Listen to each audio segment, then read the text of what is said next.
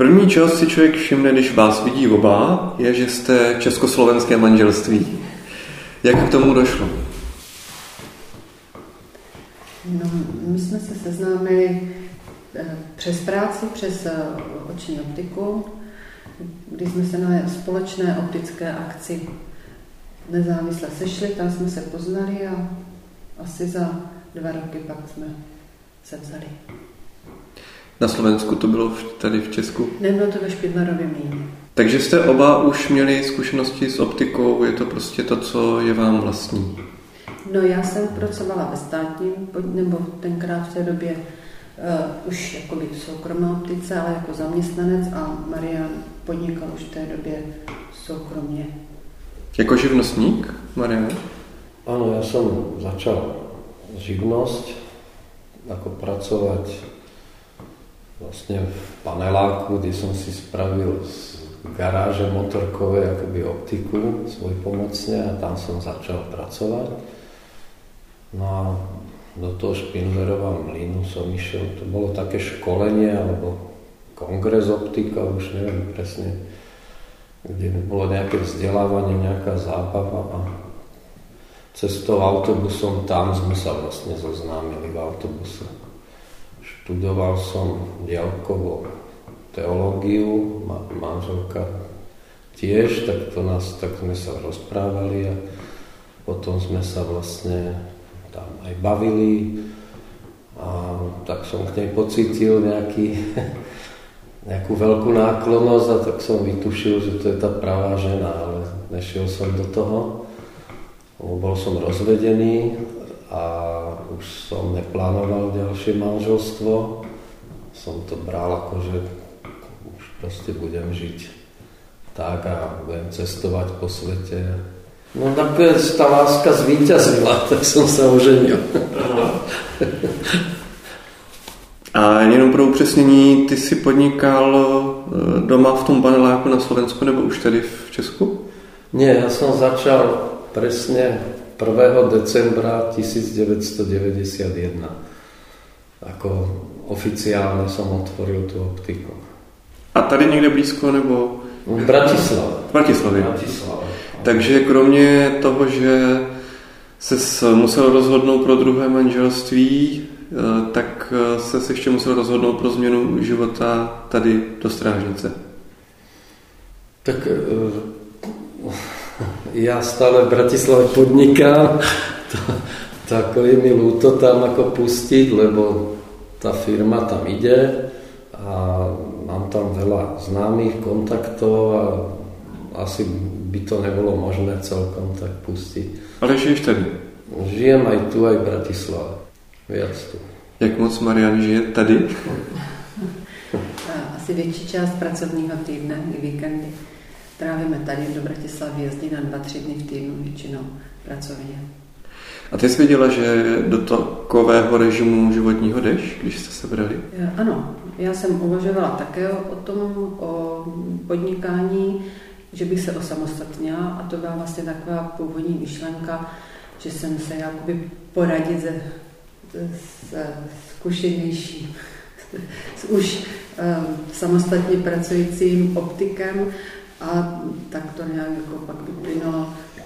Takže je to vlastně i to samotné podnikání, ty konzultace, které vás zblížily a dali dohromady. To nás taky určitě spojilo. Bylo tam více, že byli jsme oba dva věřící, oba dva jsme byli ve, ve stejném oboru, takže těch, těch rovin tam bylo víc. Proč jsi vůbec chtěla začít podnikat? Mm, bylo mě nějakových 25 a chtěla jsem to zkusit. Práce mě bavila a byly to začát, byl to začátek 90. let, kdy to podnikání mělo zelenou. Moje kamarádky podnikaly, takže nějak jsem si říkal, že bych to mohla zkusit. Ale e, kamarádky nepodnikaly v optice? V optice podnikaly v optice, ano. To jsou kamarádky z optiky. Takže ty jsi pak kamarádkám řekla, že jim budeš konkurovat? Ne, ne, to byly kamarádky z Čech. ano, byly daleko. No a jsi spokojená? Určitě. Kolik let to teď podnikáte? No, Marian 16 rokov. 91. a tady jsme už 16 let. Když si Mariany otvíral tu, to své podnikání, začínal s tím, ty jsi měl nějaké zkušenosti?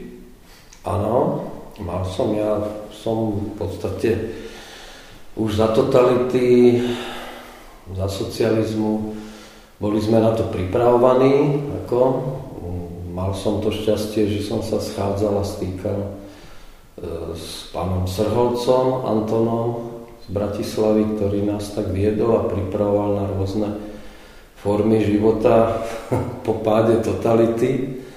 Veľmi apeloval na to, aby sme začali podnikať alebo vstúpili do politiky. A ja som vedel, že ten komunizmus padne. A úplne mi to bolo jasné, keď sme sa zúčastnili uh, sviečkovej manifestácie v Bratislave, tak to bolo už úplne jasné, že čakali sme každý deň, že kedy, tak už som bol na to viac menej pripravený a finančne teda vôbec ne, ale akože psychicky áno. A modlil som sa za to, všetko som to odozdal Bohu a bez peňazí som začal, bez jedinej koruny, tak ako podnikať. Čo je dneska akože neuveriteľné. Proto to bylo v tom panelákovém bytě? Áno. A jak si dostával zákazníky k sobě do bytu? To nebolo v byte, to bolo v garáži na motorky, dole na prízemí. To som si prenajal a zákazníkov vôbec nebola núdza, lebo vtedy tá atmosféra bola taká, že každý tomu fandil. Nosili mi tam ľudia veci, ja som nič nemal. Jedlo treba za... A veľa vecí som si popožičiaval, treba z nejaké stroje, prístroje od ľudí, ktorí už... Lidi toužili potom, aby spodnikal. Áno, podporovali ma veľmi akože v tom okolí ľudia. A dneska ty tam vlastně v tom místě si zůstal s, pod, s podnikem. Dneska tě vnímají jak? Dneska vnímanie je také, že už tretiu generáciu ľudí vlastne um, obsluhujeme alebo žijeme. Dneska je tá doba iná, trochu už je tej komercie veľa, už to není na takých úplne osobných väzbách, jak sme to mali. Veľa ľudí je pokazených tými zľavami a akciami, ale ten základ tých zákazníkov máme stále. Investoval som, investovali sme už spolu, potom máme ešte jednu optiku v Bratislave, ale tá je teraz zavretá. Nakoľko nemáme personál, ťažko je zohnať, takže čakáme, až, až zoženeme schopnú osobu a otvoríme potom že to je jenom prostě na klíč zamčený podnik. Je to připravené, naštartované, stačí to otvoriť a začať. Jenom pro srovnání, jak eh, velké to podnikání je, kolik eh, zaměstnáváte lidí v obratu? No, povedz ty na Morave. My tam máme podělené Moravu a Slovensko. Tady máme jednoho zaměstnance a máme tedy taková kmenová optika ve Veselišti, taková menší jakoby sběrna nebo má menší optika. Takže jakoby dva, dva provozy s jedním zaměstnancem. Mm, zaměstnanci jsou u nás neustálý problém, protože nám přicházejí, no spíš odcházejí a hledají se velice těžko, protože ten obor je hodně specifický. A mm, zaměstnat někoho bez, bez vzdělání je velice náročné, ani to už vlastně nelze, protože jsou to opravdu hodně rozmanité úkoly, které ta práce vyžaduje. Není to jenom prodej brýlí, je to broušení v dílně, to je velká kapitál, to ten člověk taky musí zvládnout, hodně věcí, zase úplně jiných, manuálních. Práce na počítači taky je potřeba, aby zvládla, když měřím měření zraku je další obrovská kapitola. Všechno jsou to jako náročné, pro, náročné jakoby, eh, odvětví, no, které se musí, musí to ještě na všechno do sebe zapadnout, aby se to spojilo, aby ten zákazník došel opravdu spokojený. Takže není to jednoduché najít eh, dneska pracovníka. Že vlastně, když máte schopného brusiče skel, tak to může být nerudný člověk, který zákazníka vyžene. Třeba tak, ano. A máte tuhle zkušenost? máme také skúsenosti, že sme tu mali zamestnaného človeka, ktorý, ja som hovoril Hare Krishna, on prostě tu zapaloval všelijaké tyčinky, ohně a svíčky, no nakonec jsme ho vyhodili, lebo to rušilo úplně celý ten model našej optiky. On si tu začal robiť akoby svoje seansy a neviem čo, tak no, vyhodil som ho. No. Mm-hmm. no to bolo špatné. A bol dobrý, pritom bol vynikajúci optik a, a robil tržby a všetko. Ale ľudsky sme nemohli, ja som to nedával. Akože. No a jak to vypadá tedy s nějakou budoucností? Protože když teda je ve vašem oboru tak těžké najít člověka, aby se pospojovalo tolik věcí dohromady, jak to bude v budoucnu? Budúcnosť sa budeme... Ja mám v Bratislave brata, ktorý je vlastne môj zástupca počas mojej neprítomnosti, je to optik tiež. A mám tam ešte jednu postihnutú kolegynu, už na dôchodku, ale si privyrába, takže v prípade potreby dojde. A budúcnosť, tak snažíme sa tlačiť naše deti, aby pokračovali. Syn E, dokončuje tento rok očnú optiku a dcera maturuje, no tak uvidíme, snažíme sa ju tak priviesť k tomu, aby sa tiež dala na optiku, na túto dráhu alebo niečo také, aby mohla pracovať, pokračovať, prebrať to ďalej. A najmladší syn, to ešte nevieme. Tak... Ten má kolik? Ten má 12, No, tak ten má ještě teď jiné starosti. A tak ja to nehávam tak že vždycky to takou božou réžiou sa vyriešilo. A keď som potreboval v Bratislave, tak to sú také, to človek spätne sleduje, vidí, že to sú také zázraky, že v pravú chvíľu sa vždy niekto zjavil, o kom by som si ani nemyslel, že, že to bude také. Ako. Tak sa za to modlím, no, aspoň, aby sa to poriešil aj ten personálny problém.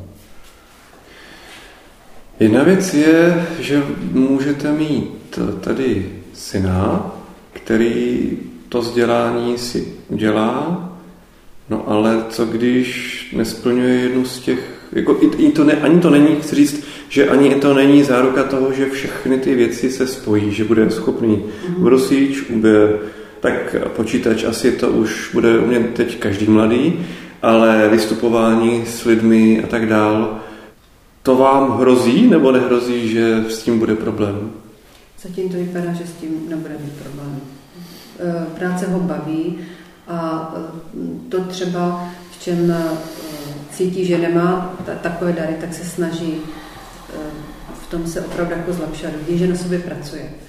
Zdá se, že tu práci chce dělat a dělá proto i, i já teď nevím. Snaží sa. Jediná hrozba je, ktorú vidím, že, že by sa zamiloval a oženil ja neviem. A odjel nekam na Slovensko. A... Odišiel tak ja, no, alebo pôjde do zahraničia niekde, to má v génoch a, a niekde bude pracovať v Austrálii treba a rozvíjať mm. nejaké podnikanie v optike. No, třeba udělá nějakou díru do světa s, se skvělou inovací. Baví, baví ho aj, čo som sa s ním rozprával, tak som bol prekvapený, tak to by ma v živote nenapadlo, ale tá optika má budúcnosť ako trošku ináč, nielen okuliare, tak, tak treba vymýšľať teraz nejaký 3D systém, automaty na výrobu okuliarov priamo, že by sa to nekupovalo jak my cez firmy, ale že by si ten zákazník sám vyrobil vlastné okuliare podľa no. toho, čo si navolí. Že to už je dneska reálne. Tak jako člověk zajde do fast foodu, nakliká tam... Áno, áno. Tak na tom to pracuje teraz. Takže uvidíme, čo, čo bude s ním ďalej. Takže by pak mohl mít klidně 10 poboček a zvládat to všechno sám. Třeba a plus roboty. to člověk nikdy neví, kde, jako, že, co, kde skončí. Já jsem se také nikdy nemyslela, že budu dělat roční optiku. Nebyla to moje, moje vytoužené zaměstnání. A jak se tedy rozhodla pro optiku, když to nebyl sen splněný? To bylo za totality, takže ta situace byla eh, odlišná velice od, od dnešní. Eh, eh, já jsem byla taky ve společenství věřících lidí, kde jsme se scházeli s, s knězem, kteří nás vyformovali, my tady měli velice takovou specifickou a příznivou situaci za totality. A tyto kněži nás vedli intenzivně k tomu, aby jsme studovali aby jsme studovali, eh, co nejvíc to půjde. A teda zároveň nás dorazňovali, že by bylo velice dobré, kdyby se měli vzdělání náboženské stejně tak, jak na, jako vzdělání civilní, na stejné úrovni. A proto já, když jsem se třeba nedostala na vysokou školu po maturitě, tak uh, jsem věděla, že určitě eh, to budu zkoušet příští rok zás, ale už jsem nešla na vysokou školu, rozhodla jsem se pro nástavbu, byla jsem v Brně, takže zdravotní a tam byly čtyři obory, seřadila jsem si je od jedničky po čtverku a, a e, tak jsem to zkoušela, rehabilitace nevyšla, tak e, druhý v pořadí byl oční optik. O oboru jsem nevěděla opravdu vůbec nic. E, dostala jsem se tam a byla jsem velice překvapená, když jsme potom procházeli ty, ty dílny a ty pracoviště, kde teda se budeme učit tak to vůbec nebylo. To byla sama technika, byly to brusy, šrubováky. Tenkrát se pracovalo manuálně s kleštěma, ruce ze sklem. Tak to mě velice překvapilo, ale uh, vystudovala jsem to, ukončila jsem to, nastoupila jsem do zaměstnání a pracovala jsem v tom, jako ne, nehledala jsem to, jestli je to moje cesta, není to moje cesta, prostě tady se oční optice, tak pracuji jako oční optik. A začalo mě to, ta práce mě postupně jako bavila, baví mě doteď.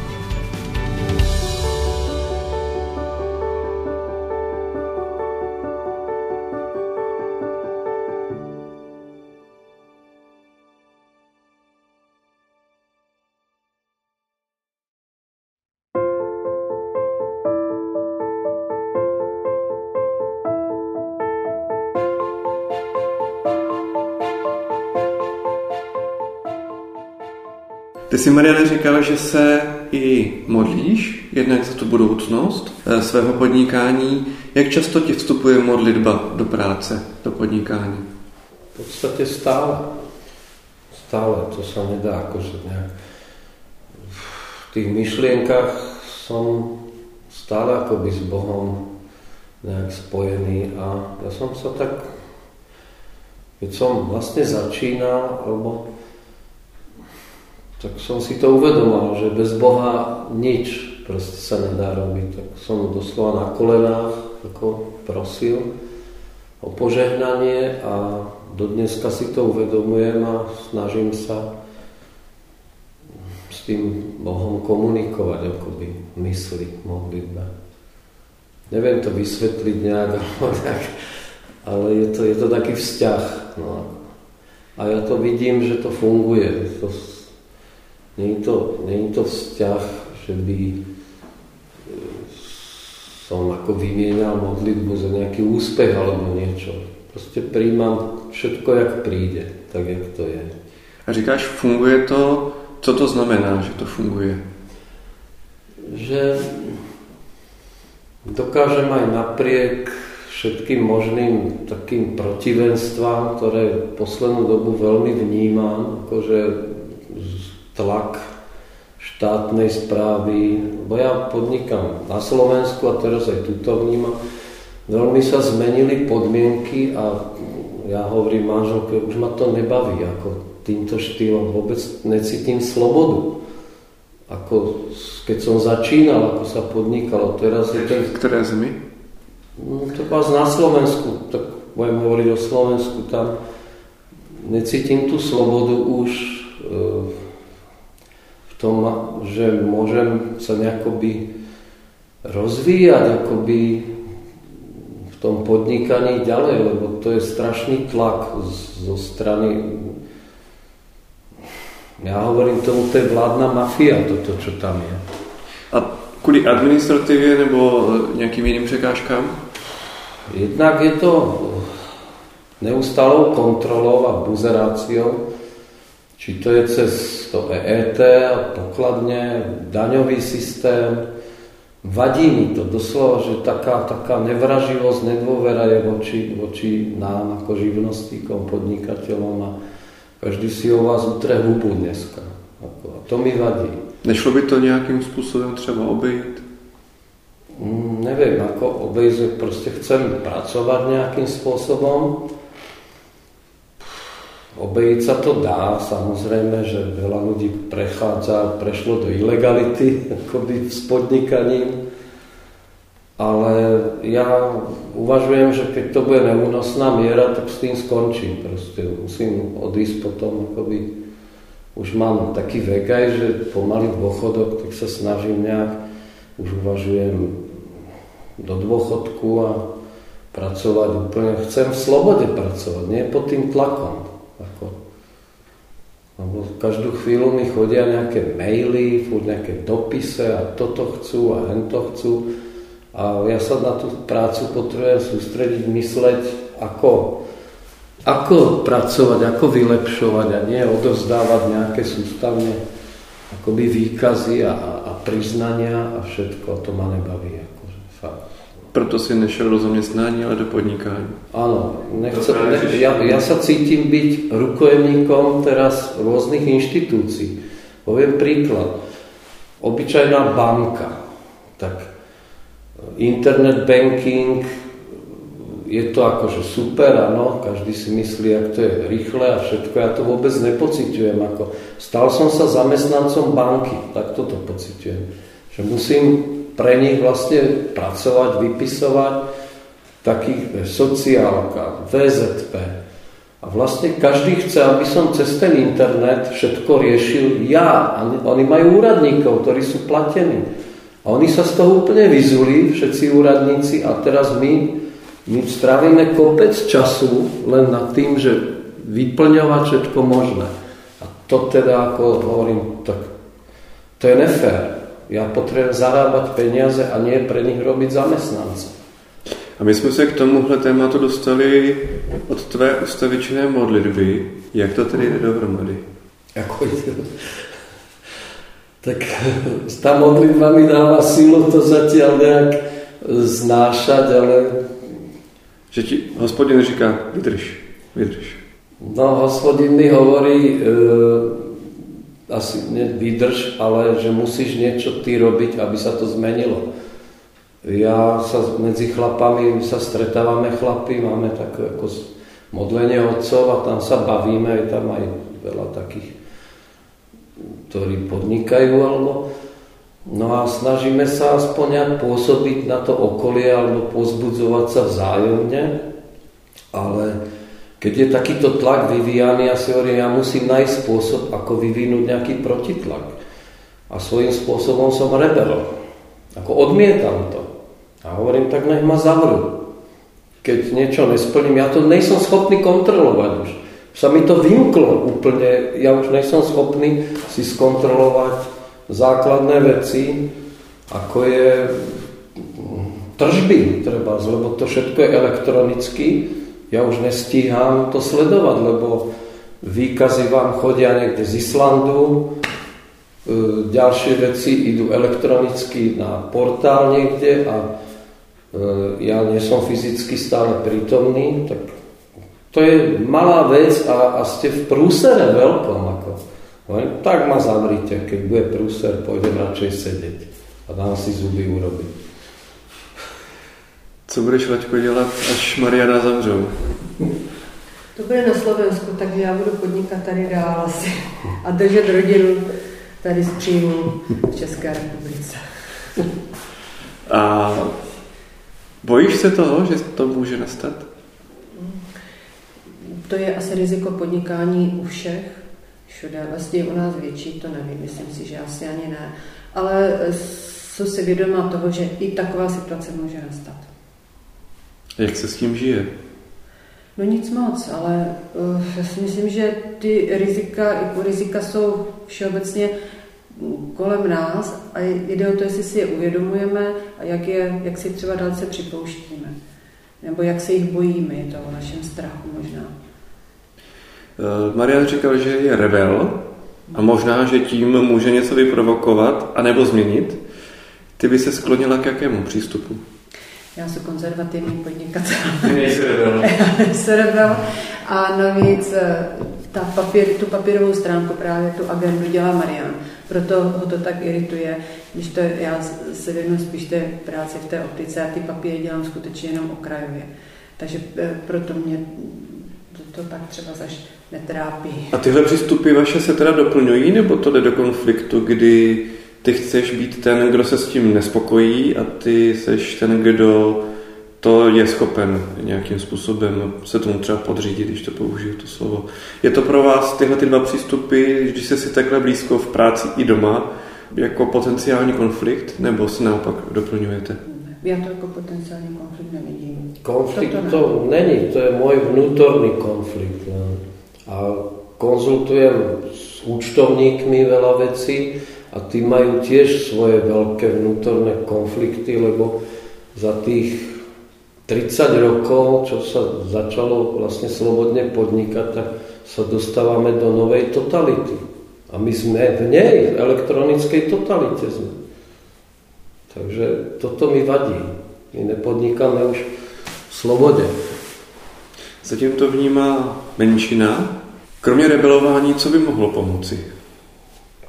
No, to rebelovanie neberte tak úplně doslova, že budem robit... Já jsem se to chtěl ne, Ale to je tak, že já e, nejsem nějak velmi vzdělaný ani nějak inteligentný, ale e, zmeniť tu klímu spoločnosti. Ja hovorím malú trošku, tak jak mraveneček si nese ten svoj malý dielik do toho mraveniska, tak ja to tak cítim, že musím ten svoj diel doniesť. Že v rámci aj tejto debaty tak možno sa podarí, aby sa niekto zamyslel a čím viac ľudí začne mysleť takto, že sú otrokmi vlastne tohto, tejto oligarchickej demokracie, to nazvem, lebo len veľké firmy majú všade otvorené dvere a na nás sa vyvíja stále väčší tlak, tak aby si to ľudia uvedomili, že mm, keď nebudú títo drobní podnikatelia a živnostníci, ale vykašľú sa na to, tak vlastne ten štát nebude mať ani korunu na daňách. Hm. Tí zahraniční investori odídu. Však vidíme, čo sa deje aj teraz s automobilkami a s pridruženou výrobou k ním. Takže to nebude mať, nebude mať budúcnosť potom. Tak ja neviem, čo bude ďalej. Takže pomaly trošku mení to myslenie. No. Tak jak sa mení myslenie ľudí, treba z otázke potratov, že už uvažujú konečne pozitívnejšie tá spoločnosť, tak aj v tomto, aby, aby sa dal priestor slobode podnikať. Jak si definujete svobodu podnikání? Já třeba tady ten, ten tak té byrokracie až tak nevnímám nebo si ho nepřipouštím. Ehm, mě spíš oslovují ty výzvy, které ten obor nabízí dopředu, posunout se dopředu, ať už třeba v, v měření, jako no, nové, nové druhy měření, nebo hm, třeba koupili jsme nový stroj, broušení, zase je to kvalitnější, je to hezčí, je to rychlejší. Jako tady eh, to, toto mě nové produkty třeba, které jsou eh, vzdělání v tom oboru zase dál toto, toto mě naplňuje a tady ta byrokratická stránka mě tak až úplně nevadí, tak jak třeba Marianovi. Takže ty se cítíš svobodná? Uh, ano, do určité míry. Jako tady, tady ty tlaky určitě jsou, vnímám je, ale mm, svobodná. No tak v rámci možností asi ano. Není to iritující, to, co říká Laďka? Ne, ona... Ona je spokojená. Tak nemění nás. Ona to, ona to prežíva ináč, akože, ináč to, ja to prežívam tak, jak prežívam. A slobodné podnikanie si predstavujem tak, že samozrejme e, nejaké dane musia byť, aby sa platili, ale tých daní je nezmyselne teraz. To zaťaženie je veľké a ono to láka mnohých ľudí potom fakt do tej ilegality alebo tieňovej ekonomiky a takto. Ale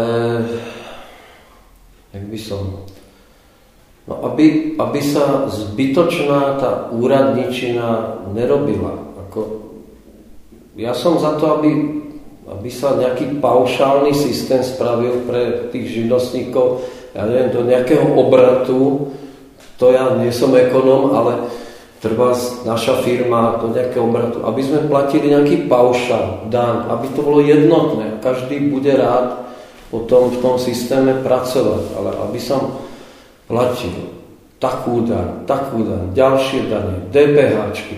To je všetko nezmysel, úplný nezmysel, ktorý nás len zamestnáva stále, ako sledovať termíny, kedy čo zaplatiť, datumy a nie, podľa mňa by to malo byť jednoduché. Strašne jednoduché, aby sa mohol človek sústrediť na tú prácu, na to vylepšovanie, inováciu. Aj ten sociálny rozmer potom, tak to sme tlačení niekde do kúta. Ako rozmýšľať, ako to ustať, ako, ako to všetko zaplatiť vlastne. Si rozmysleť dneska, že či vôbec zamestnáme ďalšieho človeka, či na to budú nejaké prostriedky. No vôbec by som nad tým nemal rozmýšľať, že príde zamestnanec, no tak ho zaplatím, ne? ale rozmýšľať nad tým, či za neho budem schopný platiť sociálky a všetko, tak to už je špatné. Může do toho nějak zasáhnout Bůh? Určitě, ano. A dělá to? Já myslím, že to dělá, že pracuje pomaly a jistě, jak boží lidi, že něco vidět, že už pod povrchom se něco hýbe, no, že to vnímám, jako, že ta zmena v společnosti nastane. To, já se toho dožijem. Já jsem optimista. Jak jsem bol optimista, že komunismus padne a padol, tak padne aj tento systém. A verím, že to bude taký, taký a hovorím, iná šanca není a volba ako len, mm, že to kresťanstvo nakoniec, e, nakoniec zvíťazí, alebo ta, taký duch takej slobody, nakoniec to zvíťazí. Toto, toto je nejaké prechodné obdobie, berem to tak.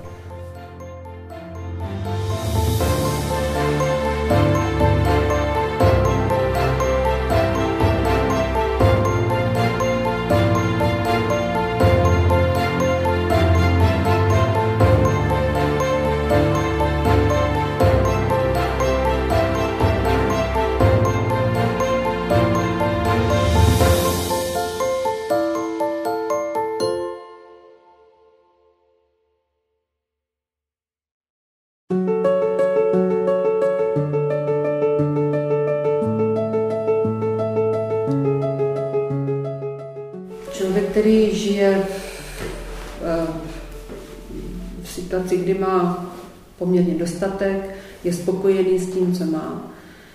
Mm, většinou nepřemýšlí o to, že by o to třeba mohl přijít.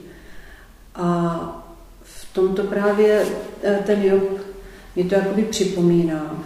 A je takovým dalším rozměrem, že toho podnikání, aby člověk na tom jakoby nelpěl, na těch výhodách, které to spolu nese, že taky o to všechno může přijít a velice rychle. Příkladů je dost i třeba z, z historie, protože mě eh, baví jenom koníčka, zajímám se o historii, jako by dva poválečného 20. století církevní dějiny mě zajímají tady eh, v naší zemi, ale je spousta příkladů lidí, kteří třeba z toho komunismu všechno přišli, za války o všechno přišli. Eh, my o tom jenom slyšíme, ale reálně jsme to neprožili. Ale to se taky může rychle změnit. Že? A jak se potom já zachovám, jak já se zachovám potom k tomu hospodinu.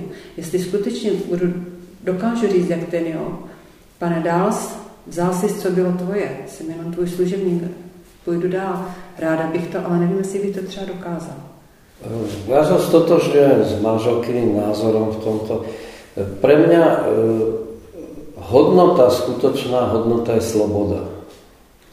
A som s tým ako uzmierený, eh, jak tam píše v písme Pán Boh dal, Pán Boh vzal. Eh, je to tak, proste sme sa narodili nahý, v podstate bez ničoho odchádzame Na, naučil som sa, alebo snažím sa učiť, ja neviem, jak by som to znášal, keby ťažko, ale snažím sa to nejak žiť tak, že byť od toho oslobodený, oprostený. Pre mňa sú ľudia, ktorí v minulosti o všetko došli a začínali znovu. To je pre mňa veľký príklad. Títo ľudia, sami sme to mali v rodine, že starí rodičia všetko im pobrali. Ale žilo sa ďalej, žili. Aj zavretý bol stareček ale žil ďalej a vychoval deti.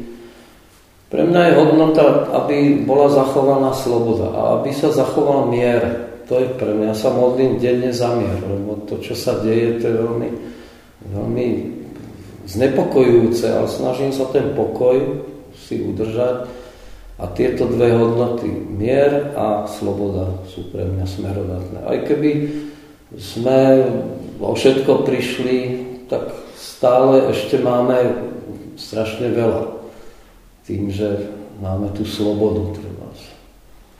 Co nám brání v tom říct, nebo být v té jisto, v sebejistotě, že když o všechno, co mám, přijdu, tak eh, nevím, jestli řeknu Bůh dal, Bůh vzal. Co nám v tom brání vlastně mít v tomhle jistotu? protože jsme to nikdy neprožili. Osobně nemáme tu zkušenost. Tak nějaké drobné ztráty zažíváme? V drobných ztrátách nemám problém. S drobnýma ztrátama nemám problém. A pak jsou větší propady, to jste zažili? Nebo ne? Mm, ani ne. Mhm. Že jako daří se prostě jako být svobodně, normálně žít? Možná to eh, souvisí i s nároky, které člověk má. Já si myslím, že my jako rodina nejsme nějak jako jednotliví členové nároční po té finanční stránce asi eh, žijeme spokojeně s tím, co máme. Mluvíš o skromnosti a přesto vnímáš nejistotu, že i když jsem skromný, když o to všechno přijdu, boží, boží rukou, tak furt nevím, jestli Bohu řeknu, teď, ne, teď jakoby neutočím na tebe, ale spíš hledám to, ten zdroj té nejistoty. Ne, nevím, malá důvěra v Boha, malá víra, nevím, to bych tak nenazvala asi, ne. To nevím. Co si myslíš ty, Mariane? Co nás znejišťuje v tomhle tomu? Znejišťuje nás uh, také ty pochybnosti, ktoré má každý človek, ako aj Jobich asi mal, ale mal tú vieru a toto by som sa chcela ja naučiť, mať tú bezvýhradnú vieru, takého dieťaťa ozaj, že Pane Bože, veď Ty mi všetko dávaš. To, ja som to teraz zažil len to, že to, čo bolo špatné, mi odobral. Aj keď sa to vtedy nestalo.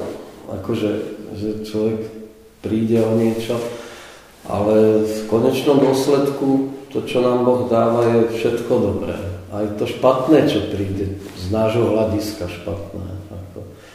A ja som človek, ktorý je v podstate šťastný. Čo? Ja som vyrastal, v 60. rokoch som sa narodil a to tak hodnotím, že ja som nezažil hlad, nezažil som chlad, zimu, vojnu, my sme mali všetkého dostatok. Bol socializmus, ale my sme vyrastali v takom, takej bavlnke v podstate detská.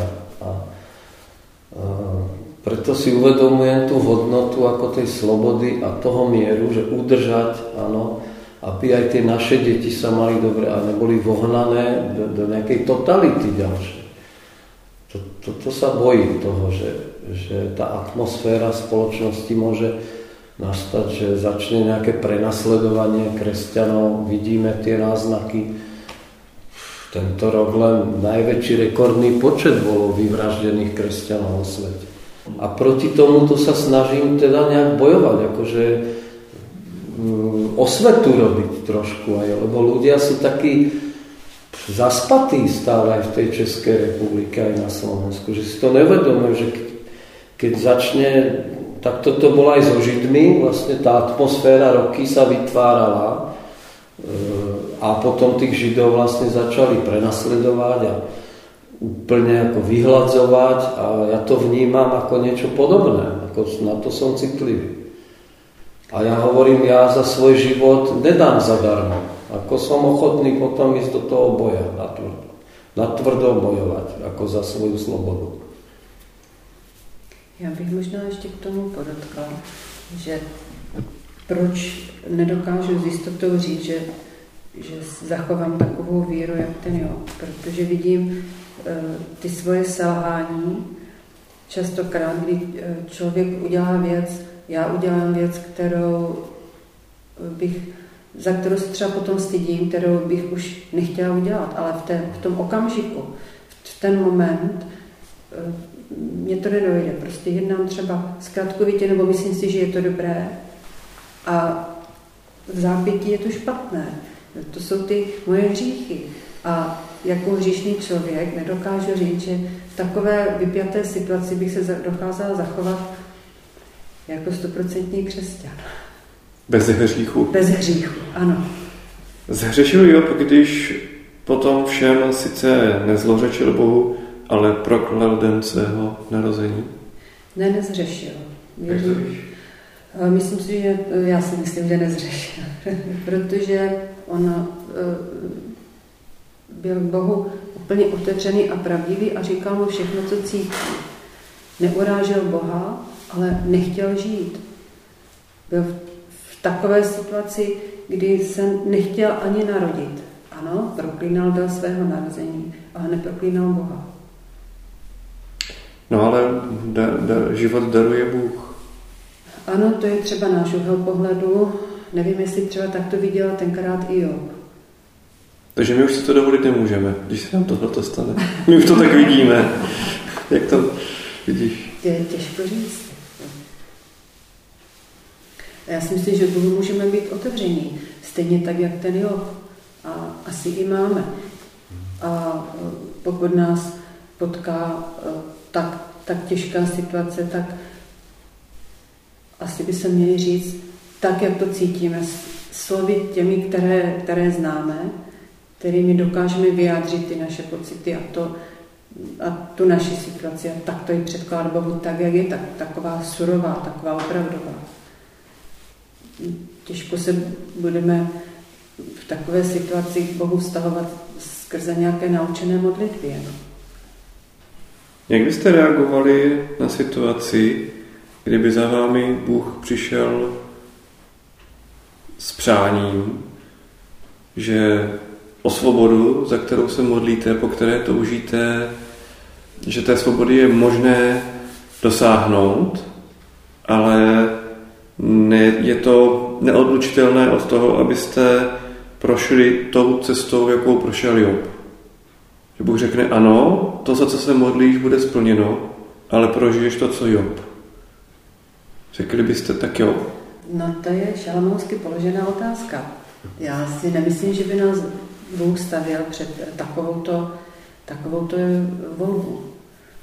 My dopředu nevidíme, co je na konci toho, ať už dobrého nebo špatného období, jestli to je Teď kolikrát to špatné období se nakonec ukáže jako období požehnané.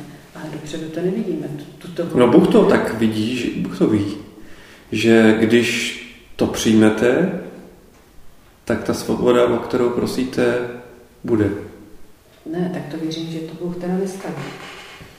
Já se snažím, čím jsem starší, tak tím víc dôverovať Bohu. Ako mať k němu taký ozaj uši vzťah. Ja neviem, čo príde, ale budem mu dôverovať. Aj keby som mal ochoreť. Teraz sme boli včera, dneska je pohreb mojho kamaráda a ten tak dôveroval Bohu. Bol evangelík teda a zamýšľam sa stále nad tým človekom, že tiež v podstate prišiel o všetko, ale Boh si ho vzal. A, a takéto veci ma zastavujú. Ako. Ja neviem, jak by som sa choval. Čo. Ale snažím sa aby, aby som tomu Bohu fakt nejak dôveroval. A to, to, je, to, to si prajem, také štádium života prežiť, že aj napriek všetkému mať tú dôveru. Akože, prvé je, že niečo som chcel, ano, že Boh mi to dal. Užívam si to. A teraz je štádium, že sa to podelujem, delím to ďalej. Dávam, pomáham. A to tretie štádium by som chcel sa toho dožiť, že má tu bezvýhradnú dôveru. Tak neviem, čo bude ďalej. Možno mi Pán Boh nedá tú šancu, ale bol by som rád. Možná jo. Ale ta otázka směřuje k tomu, co když je to nutně spojené s utrpením, na které ani nejsem připravený. No, utrpení je součást života. A jakým člověk projde, taky to těžko může dopředu říct, když nás potká těžká nemoc. Jak se zachováme. A váš postoj je, že když Bůh eh, řekne, takhle ta věc je, že k tomu velkému dobru, které chcete, je nutné utrpení, tak váš postoj je ano, jdu do toho? Ano, to je můj postoj. Když jsem uh, studovala právě jednu knížku o, o Jobovi, tak tam byla velice zajímavá pasáž právě o tom, jak se tam přichází mezi božími syny.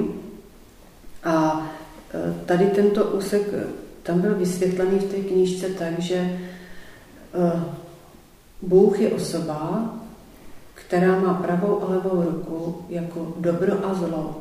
My jsme si zvykli personifikovat zlo jako satana, jako něco odděleného od Boha. Bůh je dobro a protipól je zlo.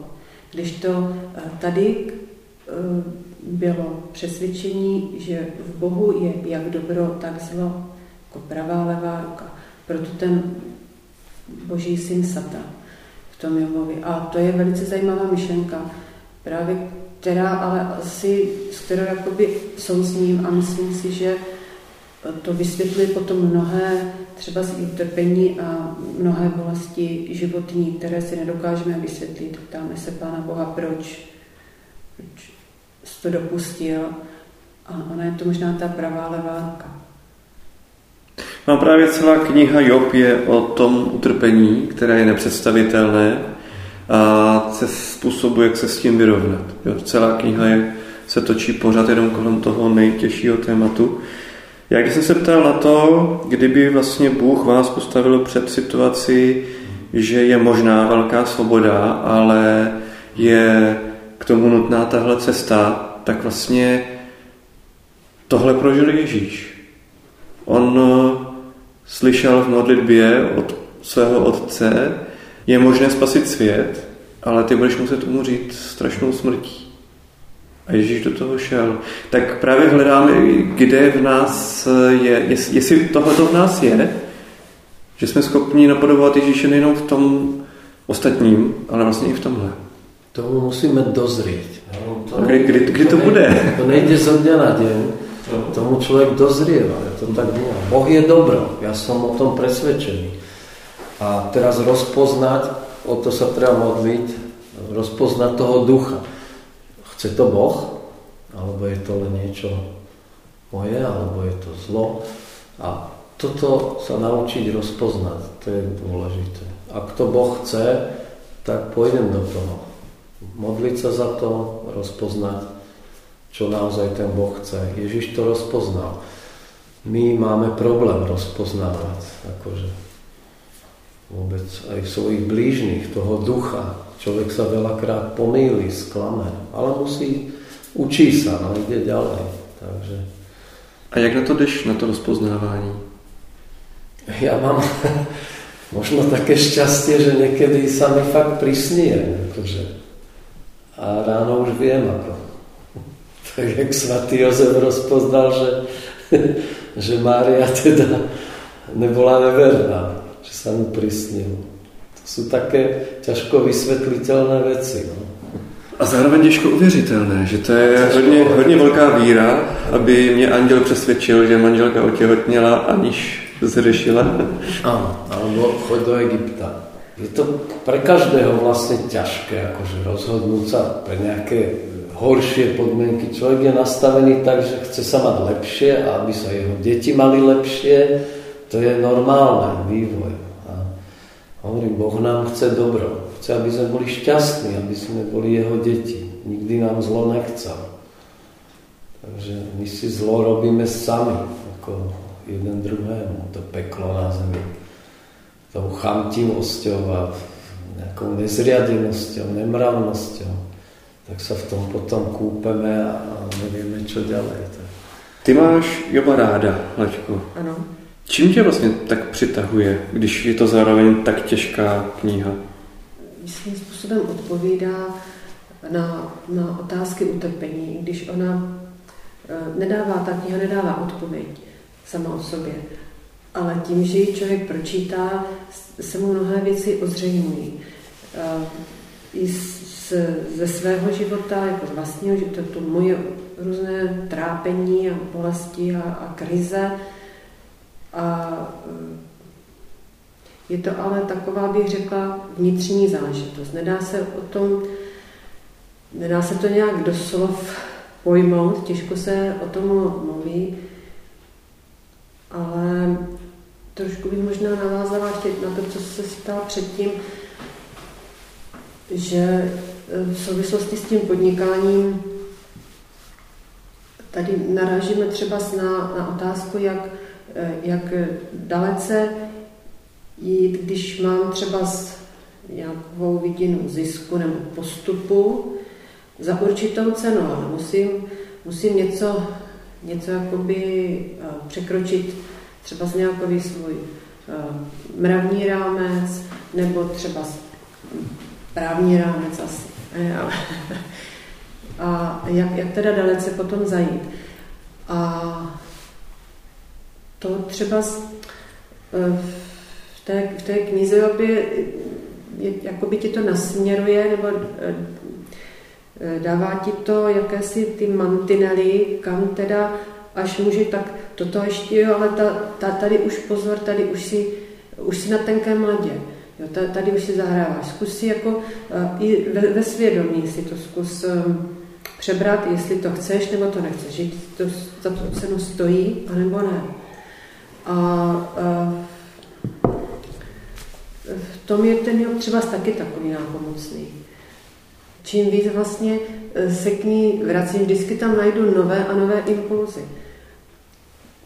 Je to, je to zvláštní, ta kniha není dlouhá, poměrně rychle se ji i přečte, spousta věcí se tam třeba zopakuje, někomu přijde nudná, jako nezáživná, ale e, pokud tam člověk vidí ty souvislosti, tak nebo to otvírá úplně nové, nové obzory. Učí tě ta kniha trpět? Snášet to, nebo přijímat ne, spíš snášet jakoby to, ty potíže života, protože on nějakovém trápení si myslím, že nemůže být řeč, nebo ne, nezažívám, ale eh, určitě nepohodlí, obtíže, eh, to, to ano. To ano, jakoby eh, jinak na ně nahlížet tady na tyto situace. A je to o tom, že si řekneš, někdo je na tom hůř, nebo... To ne, to ne, to je jakoby zpracování těch mých obtíží. To je ten jiný pohled, že jinak na to vidím to z jiného úhlu. A co je z toho jiného úhlu vidět? No, eh, že to má třeba ještě nějaký jiný smysl, který já teď, teď nevidím. Takže je tam naděje, víra. E, ano.